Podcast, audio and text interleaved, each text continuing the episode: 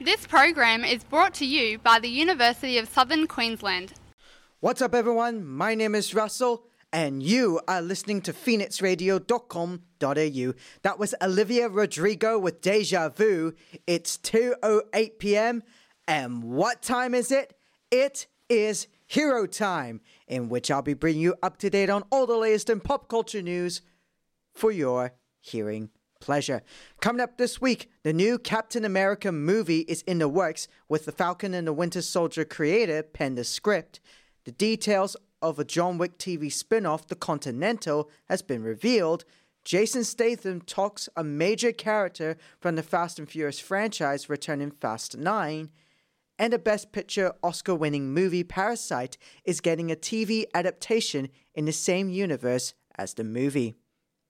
But first up in our top story, coming from the folks of IGN, Falcon and the Winter Soldier showrunner Malcolm Spellman will write the script for Captain America 4 alongside Falcon staff writer Dalan Musson.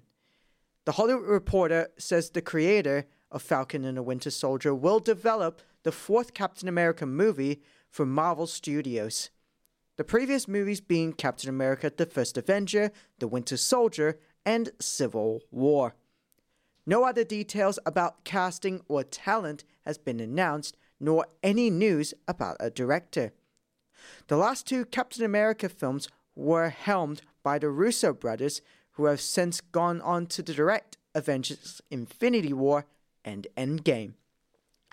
While plot details haven't been revealed, the finale for Falcon and the Winter Soldier has a new Captain America in the MCU with Sam Wilson, played by Anthony Mackie.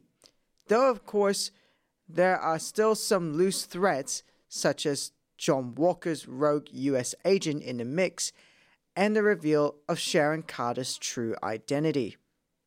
Similar, there is no mention of whether Chris Evans will return as Steve Rogers. Spoiler for those who haven't seen Endgame. The last we saw of the character, Rogers was an old man who decided to live out his full life after traveling back in time. Rogers didn't make an appearance in Falcon and the Winter Soldier, though his character was mentioned several times and his legacy loomed over each of the main characters.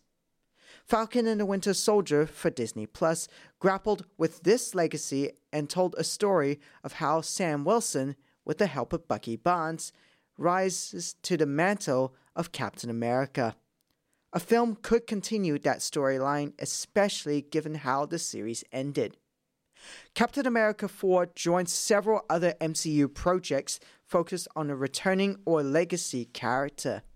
Taika Waititi is currently filming Thor Love and Thunder, starring Chris Hemsworth, and Scarlett Johansson's long awaited Black Widow solo movie will be finally released this winter.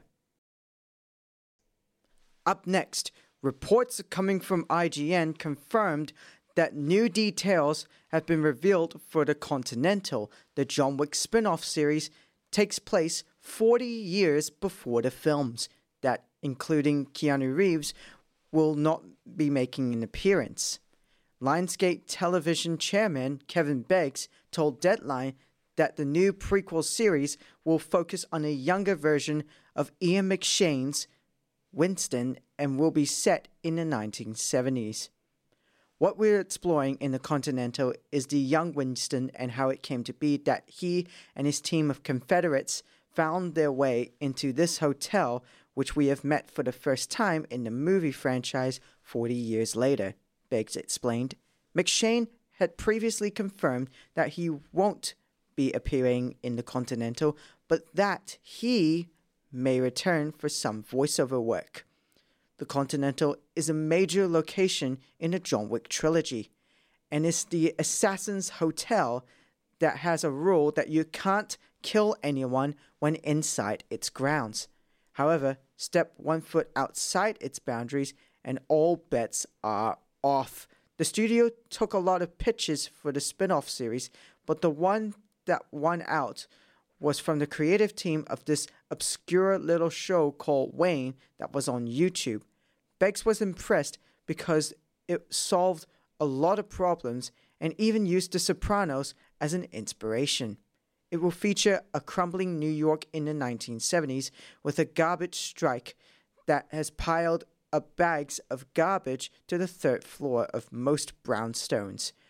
The mafia muscling in on that business, which is why in The Sopranos he's in the sanitation business and other things that are really real as an interesting backdrop to explore the origins of the Continental, Beggs explained.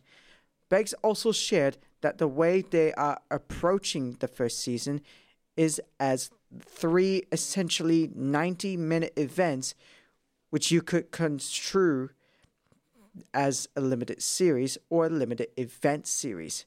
Those hoping for Keanu Reeves to make an appearance may be disappointed as the story takes place way back pre John Wick and even pre young John Wick. And according to Beggs, he will not be finding his way into the universe. However, he is in talks to executive produce the series. We are in a John Wick universe, but it's way back in time, Beggs said. Think about the Game of Thrones prequels before you know any of the players, but you do know the world. But Keanu and Chad Stahelski have read every draft and been enthusiastic supporters of expanding this universe in a meaningful way. So I never rule out anything, but at this point, he's pretty busy making his movies, which are very important to us. While they be missing series creator Derek Kolstad, those craving for more of John Wick's adventures can rest easy knowing that both John Wick 4 and 5 are set to be filmed back to back this year, with John Wick Chapter 4 arriving on May 22nd next year. Up next, IGN reports that Jason Statham wants his Fast and Furious character to get what's coming to him. With F9 reintroducing fan favorite character Hans, who was seemingly murdered in Tokyo Drift by Statham's character, fans have been clamoring for justice to be served. The social media hashtag Justice for Han has carried the torch for the fallen, now revived family member ever since. While Han returns in Fast 9, Statham's character Shaw is nowhere in sight. In an interview with Entertainment Weekly, however, Statham served himself up for a butt kicking, anyways. They better bring me back because I need to put out that fire, Statham tells EW, referencing the car explosion he triggered in a mid credit scene of Fast and Furious 6. It was revealed that killing Han was an act of revenge for his older brother, Owen Shaw, the antagonist of that film, who was killed by the Fast crew. If he's got any score to settle, it's with me, Statham said of Han's return. Justin Lin, the director of Fast and Furious franchise third, fourth, and fifth installments, is returning to direct Fast 9. Fast 4, 5, and 6 were set before the events of Tokyo Drift, allowing Han to continue being a presence throughout the movies. Statham tells Entertainment Weekly that he's glad to return to the Fast franchise for its final two installments. I'm game, Statham says. I love Justin Lin. He's a great director. It's a shame because when I joined the franchise all those years back, he went on to do something else, and all I did with Justin was a little tag at the end. I need to do a movie with him, and I'd love to see all the Fast crew, Vin Diesel, and everybody. They're all great people. I have a lot of affection for them, Lin told IGN earlier this month about fixing the Han shaped hole in the Fast and Furious franchise, saying the reaction to Han appearing in F9's latest trailer meant a lot. Bringing the past and future of the Fast franchise is certainly a running theme in F9, with John Cena playing Dominic Toretto's younger brother. Fast 9 is out in cinemas in June. The final report of the day, reports coming from, you guessed it, IGN, states that Bong Joon Ho and Adam McKay's Parasite HBO series will tell an original story in the same universe as the Oscar winning movie. McKay, who is serving as one of the executive producers on the series, along with Bong, the director of the 2019 movie, shared some details about the HBO limited series during a recent appearance on MTV's Happy Sad Confused podcast. In particular, McKay offered some clarity on how the series will connect to the original movie, which told the story of two families on opposite ends of the economic scale. Speaking about the story they have planned out for the six episodes, McKay emphasized that HBO's Parasite will not be a remake of the South Korean thriller, but rather an original story with an all new story that takes place in the same world as the movie.